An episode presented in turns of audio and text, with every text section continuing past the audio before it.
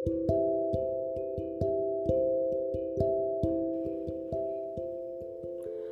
నేస్తాలు. అందరికీ హోలీ పండగ శుభాకాంక్షలు. అందరూ హోలీ బాగా ఆడుకున్నారా? మరి అసలు ఈ హోలీ పండగ ఎందుకు జరుపుకుంటారో మీకు తెలుసా? నేను చెప్తాను వినండి. వైష్ణవంలో రాక్షసులకు రాజైన హిరణ్యకశ్యపుడు చాలా కాలం తపస్సు చేసి తనను చంపటం ఇతరులకు దాదాపుగా అసాధ్యమయ్యేలా బ్రహ్మచే వరం పొందాడు.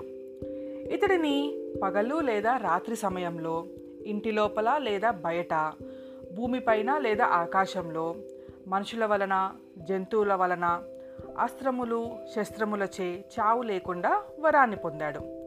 దానికి అతడికి దురహంకారం పెరిగి స్వర్గం భూమిపై దాడి చేశాడు. ప్రజలు దేవుళ్ళను ఆరాధించటం మాని తనను మాత్రమే పూజించాలని ఆజ్ఞాపించడం దీనికి విరుద్ధంగా హిరణ్యకశ్యపుడి సొంత పుత్రుడైన ప్రహ్లాదుడు భగవంతుడైన విష్ణువుకి భక్తుడు. హిరణ్యకశ్యపుడు పలుమార్లు బెదిరించినప్పటికీ ప్రహ్లాదుడు భగవంతుడైన విష్ణువుని ప్రార్థించేవాడు. ఇతడి నోటిలో విషం పోస్తే అది అమృతంగా మారింది. ఏనుగులచే తొక్కించమని ఆదేశించినా అతనికి ఎటువంటి హాని జరగలేదు.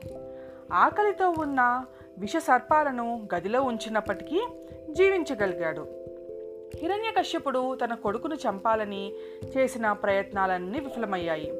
చివరగా ప్రహ్లాదుడిని హిరణ్యకశ్యపుడు యొక్క సోదరి అయిన హోలిక ఒడిలో చితిలో కూర్చోవాలని ఆజ్ఞాపించాడు. ఎందుకంటే మంటల నుండి రక్షించే శాలువాను ఆమె ధరించటం వలన ఆమెకి ఎలాంటి హాని జరగదు. ప్రహ్లాదుడు తన తండ్రి ఆదేశాలను వెంటనే అంగీకరించి తనను రక్షించమని విష్ణువును వేడుకుంటాడు. మంటలు మొదలైనప్పుడు అందరూ చూస్తుండగానే హోలికా శాలువ ఎగిరిపోవటం వలన ఆమె దహనమవుతుంది. ఆ శాలువ ప్రహ్లాదుడిని కప్పడం వలన అతడికి ఎటువంటి హాని జరగదు. హోలిక మంటల్లో కాలిపోవటం వలన మనం హోలీని జరుపుకుంటున్నాము. తరువాత భగవంతుడైన విష్ణువు నరసింహ అవతారంలో అంటే సగం మనిషి సగం సింహం. లాగా వచ్చి హిరణ్యకశ్యపుణ్ణి సంధ్యా సమయంలో అంటే పగలు లేదా రాత్రి కాకుండా అతని ఇంటి గడప మెట్లపై అంటే లోపల లేదా ఇంటి బయట కాకుండా తన యొక్క ఒడిలో కూర్చోబెట్టుకొని ఆకాశంలో లేదా భూమిపైన కాకుండా తన యొక్క పంజాతో చీల్చి చెండాడినాడు. అంటే అస్త్రాలు లేదా శస్త్రాలచే కాకుండా ఈ పండుగను భగవంతుడైన కృష్ణుడు పెరిగిన ప్రాంతాలైన మధుర బృందావనాలలో పదహారు రోజుల పాటు ఘనంగా జరుపుకుంటారు. ప్రతి సంవత్సరం రంగపంచమి రోజున భగవంతుడైన కృష్ణుడికి రాధపై ఉన్నను ప్రేమను కొనియాడతారు. భగవంతుడైన కృష్ణుడు గోపికలతో తన చేష్టల ద్వారా ఈ పండుగ ప్రసిద్ధికెక్కేలా చేశాడని నమ్ముతారు. కృష్ణుడు తన తల్లితో అతని యొక్క నల్లని శరీర రంగు రాధ యొక్క శరీర రంగు మధ్య వ్యత్యాసం గురించి ఫిర్యాదు చేశాడని నమ్ముతారు. కృష్ణుడు తల్లి రాధ యొక్క ముఖాన్ని రంగు పూయాలని నిర్ణయించుకుంది. అధికారంగా ఈ ఉత్సవాలు వసంత ఋతువులో అంటే ప్రేమ వికసించే మాసంలో జరుపుకుంటారు. హోలీ పుట్టుక వివరాల గురించి వేరొక కథ కూడా ఉంది. ఈ కథ ప్రేమ దేవుడైన కామదేవుడి గురించి తెలుపుతుంది. పార్వతి శివుణ్ణి పెళ్ళి చేసుకోవటానికి సహాయంగా శివుని తపస్సుని భంగపరచడానికి అతనిపై పూలబాణం వదిలిన కామదేవుని శరీరాన్ని శివుడు నాశనం చేశాడు. తర్వాత శివుడు తన త్రినేత్రాన్ని తెరిచి కామదేవుని శరీరాన్ని బూడిద చేశాడు. కామదేవుని యొక్క భార్య రతి కోరిక మేరకు శివుడు కామదేవుడిని మరల బ్రతికిస్తాడు. కానీ భౌతిక కామం కంటే నిజమైన ఉద్రేకపూరిత ప్రేమ ఆధ్యాత్మికతను తెలియచేసే మానసిక ప్రతిరూపంగా మాత్రమే బ్రతికిస్తాడు. ఈ సంఘటన వలన హోలీ రోజున భోగి మంటలు వేసి ఘనంగా జరుపుకుంటారు.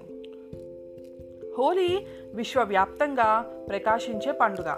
ఈ పండుగ రోజున తేజం యొక్క వివిధ తరంగాలు విశ్వవ్యాప్తంగా పయనిస్తాయి. అక్కడ వివిధ రంగుల ఉత్పత్తి అయ్యి వృద్ధి పొంది వాతావరణంలో ధాతువు పూర్తి సంపూర్ణ ధర్మాన్ని కలిగి ఉంటాయి. ఇది హోలీ ప్రాముఖ్యత. అసలు హోలీ రోజు ఏ రంగులు జల్లుకుంటే మంచిదో చెప్తాను. వినండి. హోలీ జరుపుకోవడానికి అనేక కారణాలు ఉంటాయి.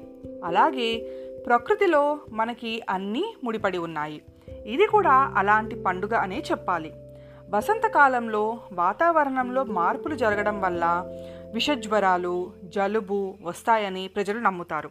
అందుకని సహజమైన రంగు పొడులను చల్లుకోవటం వల్ల ఔషధముగా పనిచేస్తుందని హోలీ రోజున పసుపు ఇలాంటివి చల్లుకుంటారు. సంప్రదాయ రంగులైన నిమ్మ కుంకుమ పసుపు బిల్వలను ఉపయోగించి ఆయుర్వేద వైద్యులు ఔషధ వనిమూలికలను తయారు చేస్తారు. తడిగా ఉండే రంగుల కోసం మోదుగ పుష్పములను రాత్రంతా మరిగించి అవి పసుపు రంగులోకి మారేంత వరకు ఉంచుతారు. అది ఔషధ లక్షణాలు కలిగి ఉంటుంది. దురదృష్టకరంగా కొందరు వ్యాపారుల లాభాల కోసం పెరుగుతున్న రసాయన రంగుల ఉపయోగం హానికరంగా తయారవుతుంది. అయితే ఇలా కాకుండా పసుపు కుంకుమ సింధూరం ఆకుపచ్చని రసాయాలు ఇలాంటి వాటితో హోలీ జరుపుకుంటే మంచిది అని చెబుతున్నారు పండితులు. రంగుల పండుగ విందుని కూడా చాలామంది ఉల్లాసంగా జరుపుకుంటారు. ఆ రోజు చాలా వరకు తెల్లని దుస్తులు ధరించి బయటకు వస్తారు. ఏ ప్రదేశంలో అయితే ఆడాలనుకుంటున్నారో ఆ ప్రదేశంలో అందరూ వచ్చి ఉల్లాసంగా గడుపుతారు. ఇది నేస్తాలు? హోలీ కదా? మరి ఇంకో మంచి కథతోటి రేపు మళ్ళీ మీ దగ్గరికి వస్తాను. మీ జాబిల్లి.